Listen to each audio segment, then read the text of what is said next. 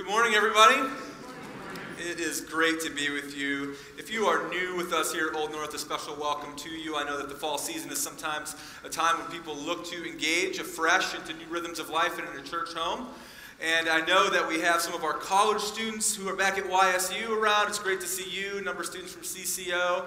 Special welcome to you as well. And we hope that you find a church home and get involved in the life of the church here while you're in that great time of life in college. I want to ask you to grab a Bible and open with me to the book of Galatians. Last week we started our fall series in the book of Galatians, which we are calling True Gospel, True Freedom. And as you turn there, let's take a moment and pause in prayer. Father, we pray that you would continue to do your work of changing our hearts and our minds and our desires through your word. We pray now in Jesus' name. Amen. Words change meaning over time in ways that might surprise you.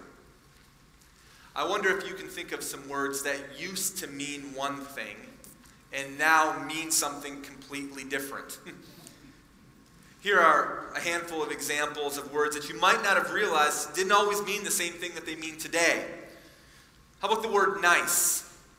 You know, the word nice used to mean silly or foolish or simple, far from the compliment that it is today.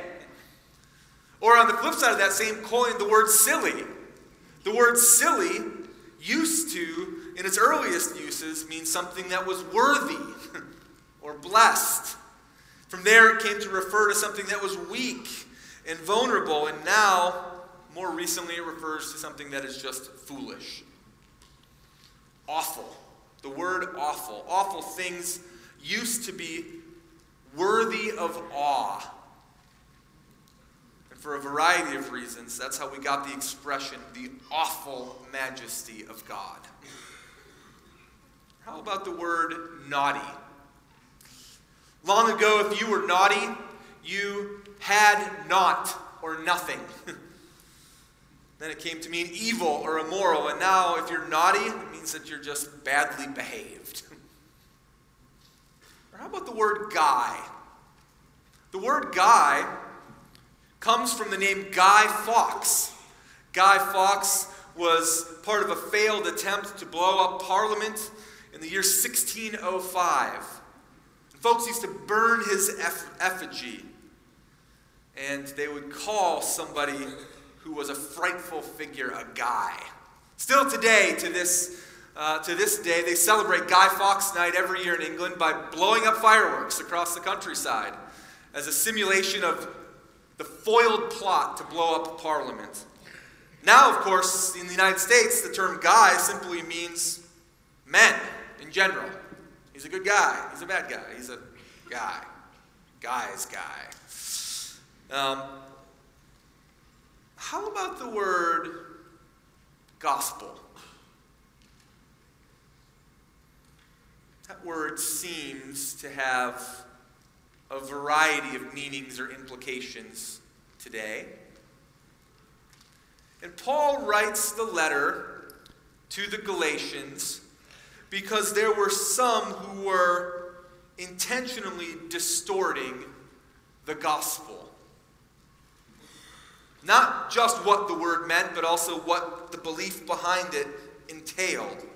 And so he writes this letter to Christians so that they would understand this particular word and the meaning behind it, and all of the wonderful benefits of it, because of all the words that change, this is one that is so important that it doesn't change. And so he gives this letter to us because he wants us to know the true gospel, because when you know the true gospel, you can have true freedom. And so grab a Bible with me and look at Galatians chapter 1, and today we're going to start at verse 11. Verse 11, Paul writes, and he says this. He says, "For I would have you know, brothers, that the gospel that was preached by me is not man's gospel. For I did not receive it from any man, nor was I taught it, but I received it through a revelation of Jesus Christ. For you have heard of my former life in Judaism and how I persecuted the church of God violently and tried to destroy it. And I was advancing in Judaism beyond many of my own age among my people. So extremely zealous was I for the traditions of my fathers.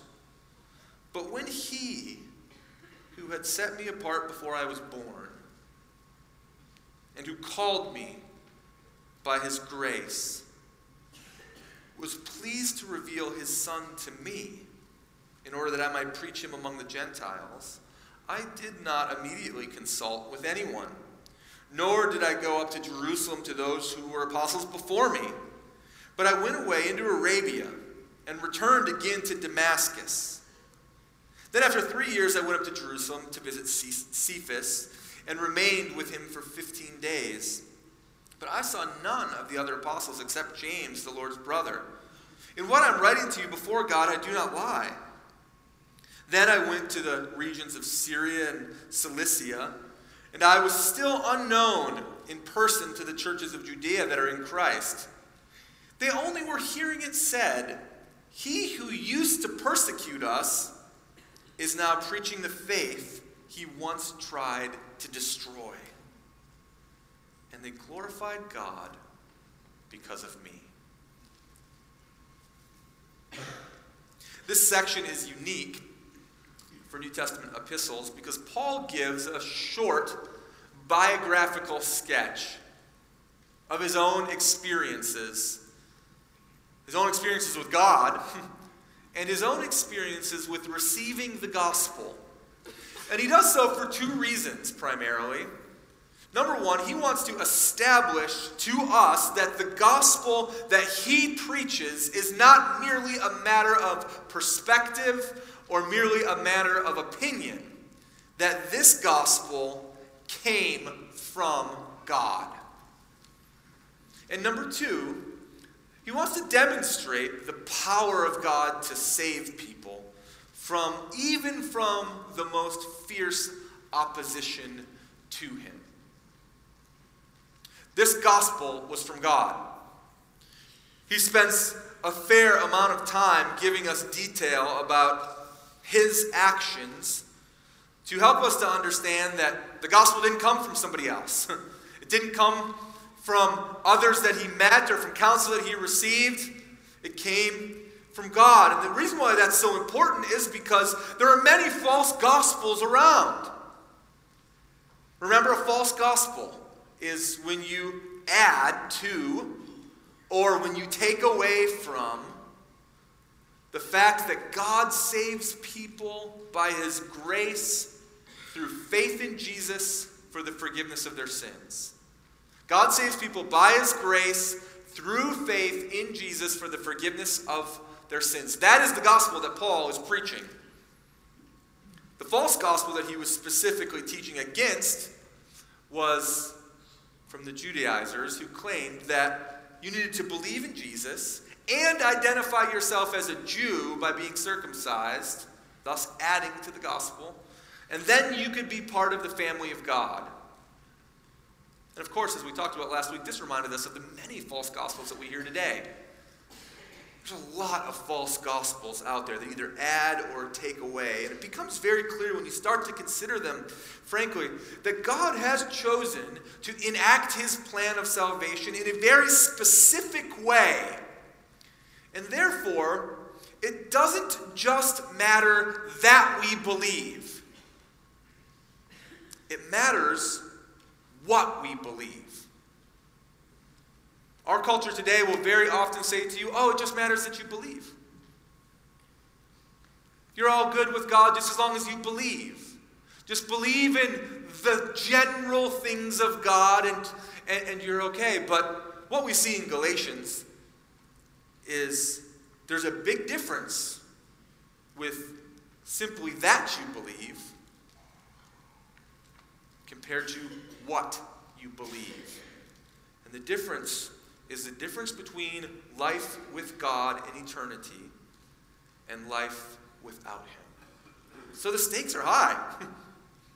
And it makes sense that if Paul is going to make the claim that he's making, that what I am telling you is the one and only true gospel, that there would be significant pushback to that, because there will always be people to say, well, that's just Paul's opinion on the matter. Or, that's just a gospel from another man. Or what we often hear is, you know, nobody has the corner on the market of truth. Not even you, Paul. Not even you. And so Paul makes it very clear in verse 11 and verse 12 where this gospel came from. Look at it with me. He says, I would have you to know, brothers, that the gospel that was preached by me is not man's gospel. For I did not receive it from any man, nor was I taught it, but I received it through a revelation of Jesus Christ. Maybe you're familiar with the story. The revelation that he's talking about is referred to in Acts chapter 9. It was the revelation of his own conversion. Paul, who was previously known by the name Saul, stood in opposition to God and to the church of God. He was persecuting Christians. Jesus sought him out. The resurrected Jesus himself sought him out, appeared to him on the road of Damascus in great light, and Paul was brought to his knees in conviction. There was a call to repent and to change. And he obeyed. And in faith, he followed the way of Jesus from that day forward. Acts chapter 22, Paul tells this exact same story again to a tribunal as he's being arrested for committing himself and for preaching this gospel of grace through faith. Acts 26, he's before King Agrippa, and he tells the same story again. And the point is clear. His message of the gospel is directly from God himself. He received it from Jesus himself. He's confident in this message of the gospel, so confident because it's directly from the Savior, and this type of confidence lends itself to not, verse 10, not seeking the approval of man. He's so confident in this gospel that if all of the world were to turn against him, but he was pleasing to God in his proclamation, that would be enough. He's chiefly interested in pleasing God. Friends, there are a lot of gospels that please the ears of men and women. But there's one gospel from Jesus to the apostles, to us, that pleases God. And if it doesn't come from Jesus through the apostles to us, it's not the true gospel. And so Paul goes to great length to try to undergird that point to us. And then he shifts gears in the biography a little bit to point to us what God is doing in this gospel. And particularly the fact that the gospel saved Paul from something. Part of his biography is what he was saved from. And in short, Paul was one of the worst of all of the sinners in the world who needed saving. He calls himself such. 1 Timothy chapter 1, he says the saying is trustworthy and deserving of full acceptance, that Jesus Christ came into the world to save sinners, of whom I am the foremost. But I receive mercy for this reason, that in me, as the foremost, Jesus Christ might display his perfect patience as an example to those who were to believe in him for eternal life. Paul illustrates to us right here that he's of the foremost, worst of all sinners. He wants us to consider what he's saved from. Verse 13, he says that he persecuted the church violently and tried to destroy it. Elsewhere, we see that he persecuted Christians even to the point of imprisonment and death with murderous threats, Acts 9, and raging fury, Acts 26. Verse 14 right here, he gives sort of an addendum to that. He says that he was advancing in Judaism beyond many who were his own age. So you put those two things together, and you start to paint a picture of what kind of man this was. And you say, this was a man who was zealous to stamp out Christianity completely. He was interested in self-advancement and self-promotion and self-righteousness.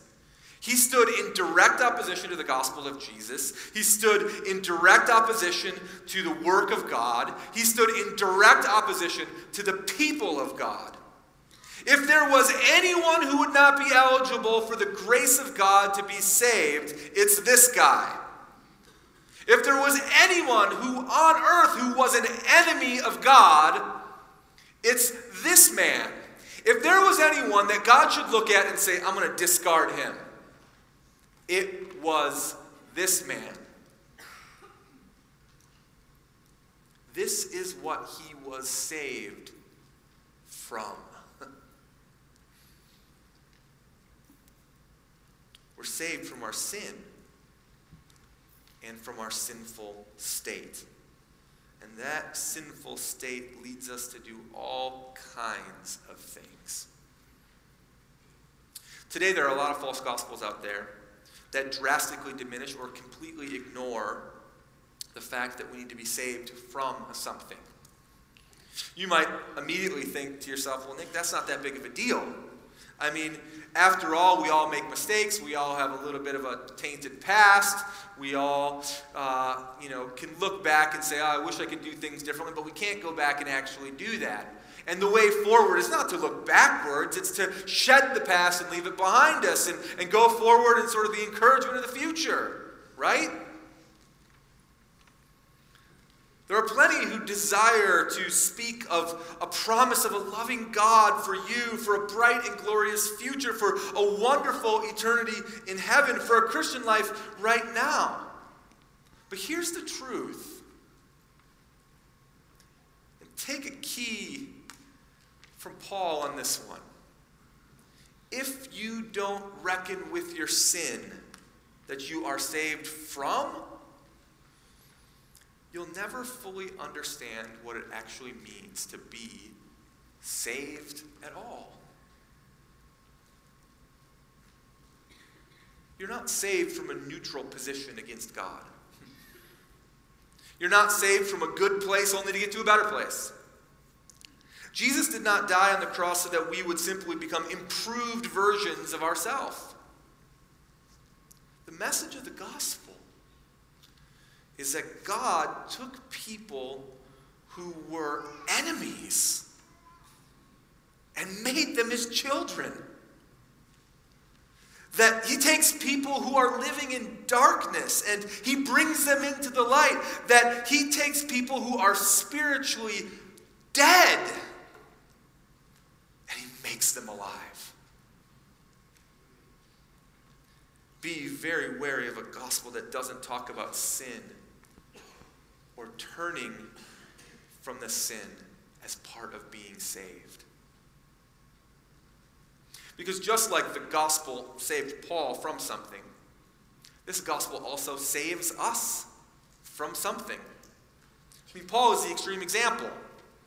God saved the enemy par excellence to show the power of the gospel that can be applied to every single person, every single kind of person, every single history of people, every single thing that you have said or done. The fact that God saved Paul and used Paul means, just quite frankly, that God can save you and use you.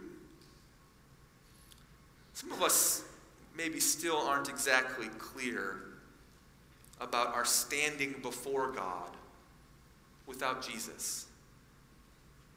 Maybe we don't fully realize the need to be saved because we're generally a good person, because life is generally pretty good around us, and there's some hard things here or there. But the Bible is replete with descriptions of people who haven't been redeemed, and it doesn't speak in the most kind spiritual terms.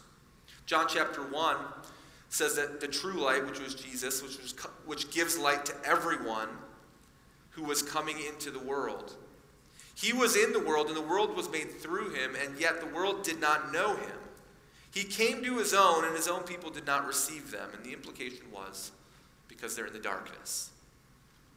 John chapter 3, Jesus himself says, whoever believes in him is not condemned, but whoever does not believe is condemned already, because he's not believed in the name of the only Son of God. 2 Corinthians 4, the God of this world has blinded the minds of unbelievers to keep them from seeing the light of the gospel of the glory of Christ, who is the image of God. And the list goes on and on. I could read probably 5 more. But the description of people without Jesus is living in darkness, standing under condemnation, blinded as they go through their life by Satan. That is what God saves us from. Others of us might feel like we're unworthy to be saved.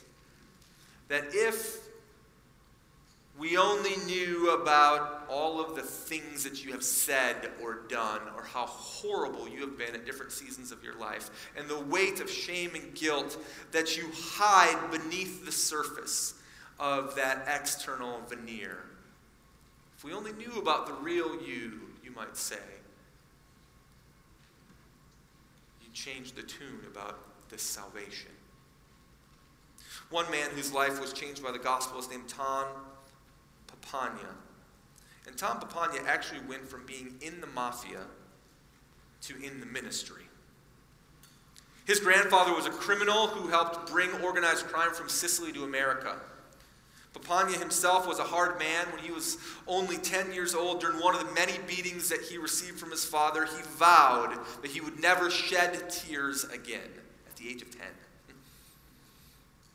He became a thief, an extortionist, a murderer, and eventually he became the number 2 man in the Gambino crime family of New York City.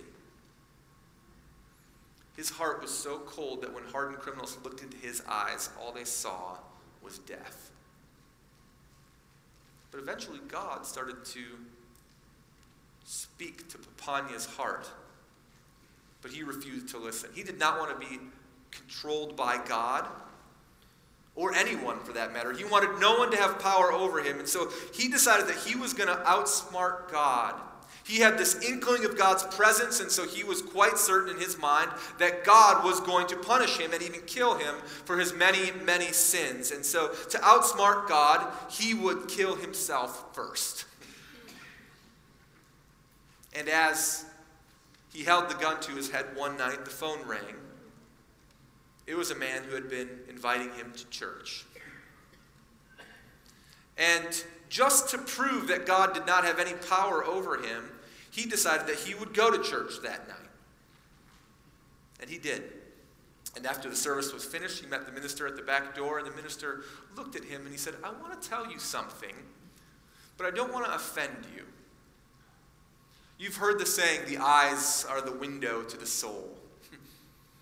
And when I looked into your eyes when you came in this evening, all I could see was a little boy crying, wanting to be loved.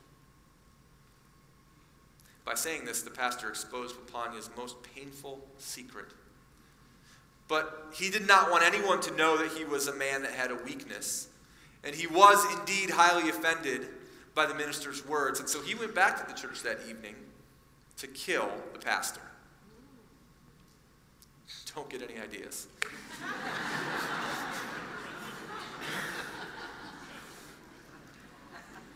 And as they sat and they talked together, he was unable to follow through with it. And the pastor talked to him. And he began to hear a little bit about his story. And the pastor asked him if he knew Jesus and told him he needed to be born again. And Papania just laughed. And he said, Pastor, if these people in this church found out who I was, they'd throw both of us out of here. I'm probably the biggest sinner you'll ever see if you live 1,000,000 years. These people here don't want me. I'm a sinner.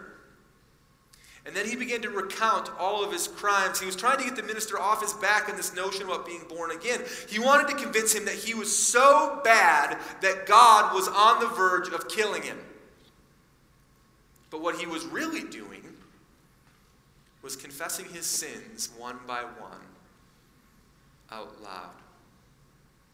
And before he knew it, Papania found himself kneeling on the ground with 30 years of tears freely flowing down his face, opening the door of his heart to Jesus and to let him in. And he would later say, I found Jesus. I've been searching for him all of my life, and now I have him, and I'm not letting him go. That is a life that's changed by God's gospel. What has God saved you from? Or for some of you, the question might be, what do you need saving from? I look around the room and I know many of your stories. Just in this room alone, I think about the things that God has saved you from. I think about how he has saved so many of us from a self-centered life. How he has saved people in this room from pornography addiction, from the love of money, from the constant, incessant pursuit of comfort. Some of us are saved out of really dysfunctional patterns in our relationships. Others of us are saved from the god of self-promotion and self-centered advancement. Some in this church are saved out of substance abuse and addiction, a lifestyle of homosexuality. Others were gossips and slanders. Some of us were liars. Some of us were thieves. And some of us simply lacked an understanding of what real love for other people actually looks like. For me, I can think of the many things that God has saved me from. Most simply, he saved me from a mind fixated on material possessions, on personal pleasure, striving for self-importance in this world. And for all of us who trust Jesus, we're saved from a love for the world and for its ways, and a lack of belief. We're saved from that. We're saved from a deeply sinful state. God doesn't save you out of a bad situation only to give you a better one. He saves you out of the worst possible condition of sin to give you the perfect condition of righteousness. And he does so through faith in Jesus. So God saves Paul, and he offers to save you. And he does this despite what you've done, and he does this despite your poor standing before him. And then he tells us a little bit about how and why he does it. Look at verse 15 with me. Paul says, after giving this description of what he was saved from, but when he who had set me apart before I was born, and who called me by his grace, was pleased to reveal his son to me, in order that I might preach him among the Gentiles. If you noticed in the first couple of verses, a lot of the past of Paul was wrapped up in the I. I persecuted the church. I tried to destroy it. I advanced in Judaism. I was zealous for the traditions of my father. But now we see in verse 15 and 16 a very sharp turn. He almost exclusively talks about the work of God in saving. God set me apart before I was born. God called me by his grace. God was pleased to reveal his son to me. The entire work of salvation belongs to God. And this is why Paul engages in such a way. I mean, why would he do this to Paul? Why on earth would God save him? And the answer in verse 16 tells us simply because he was pleased to do so. God gave his love and his grace simply because it pleased him. That's it. He wasn't worthy of it. He didn't earn it. It pleased God to show grace to him. And this is how God has always worked. This is what it means for God to be sovereign. He does things to his good pleasure, according to his purpose and according to his plan. In the Old Testament, God set his loving grace upon Abraham for no other reason than it pleased him to do so. He formed a people, Israel, because it pleased him. And he says as much in Deuteronomy chapter 7. He says, it was not because you were more in number than any other people that the Lord set his love on you and chose you, for you are the fewest of all the people. But it is because the Lord loves you and is keeping the oath that he swore to your fathers. God loved his enemy, the murderer. He showed him Jesus. And Paul, as a result, went away 3 years, it said, to contemplate that reality, to study, to learn. And the chapter ends with people in almost utter amazement about the fact that this could even happen, that God would even do anything like this. Look with me at the end. He says, I'm unknown in person to the churches of Judea, verse 22.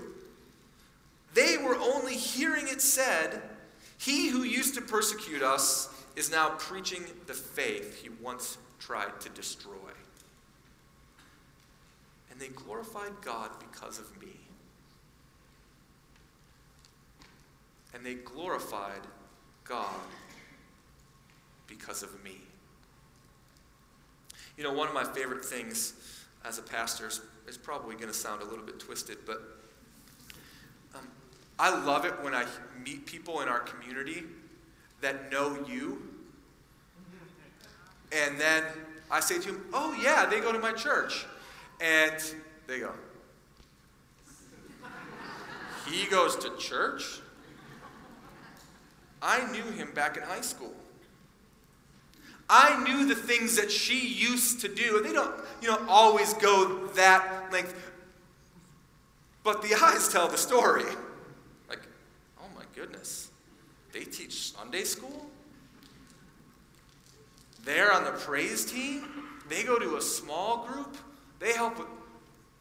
I thought the church would fall down if they ever entered the doors of it. I love hearing that because it reminds me that God has saved you from something. And for people to hear and see and know, he is not the same person he used to be. God did something incredible in her life. You knew her 25 years ago, but you should see her today. And the result for the people of God is that they glorify God because of you. God saves people by grace, and that brings him great glory. God saves people surely by grace, and that gives him great glory. You know, your story is so important. What God saves you from, how he saves you, what he saves you to. It brings glory to God. Not all of us are like Paul. Paul's unique, with a unique mission, but you are a unique person, every single one of us. And even though we're not the chief persecutors of Jesus or his people, we still need saving from something, and God still offers to save us just like he did Paul. And when God saves people by his grace, it brings him great, great glory. Your story is so important.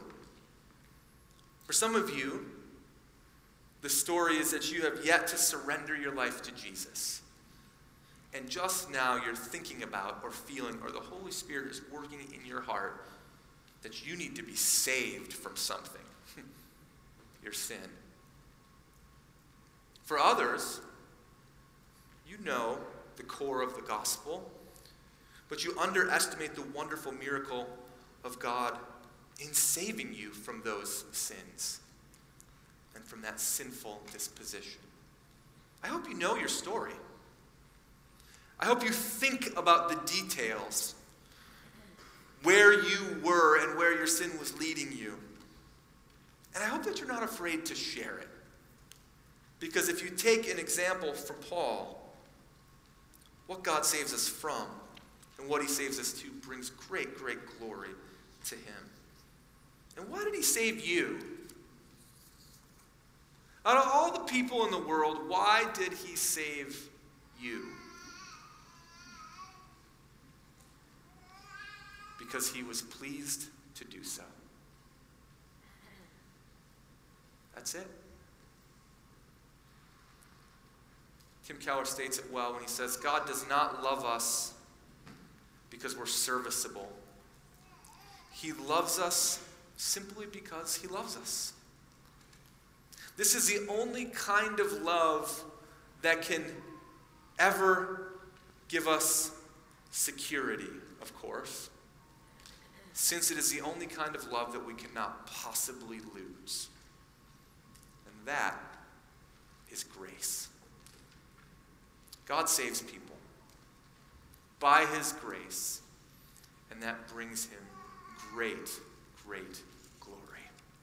You being saved gives him great, great glory. And so let's pray. And thank God for loving us despite ourselves. Father in heaven, as we consider the nature of this true gospel, and we think about together, even for a few moments, the path that we were on, the sinful patterns of our life, the dynamics in which we engaged, the guilt in which we carry, and how there was no possible way out of it. We thank you for grace, for loving us simply because it pleases you to do so. Out of all of the people in all of the world and all of history, you display your grace to us. And we give you thanks and praise and honor and glory. Amen.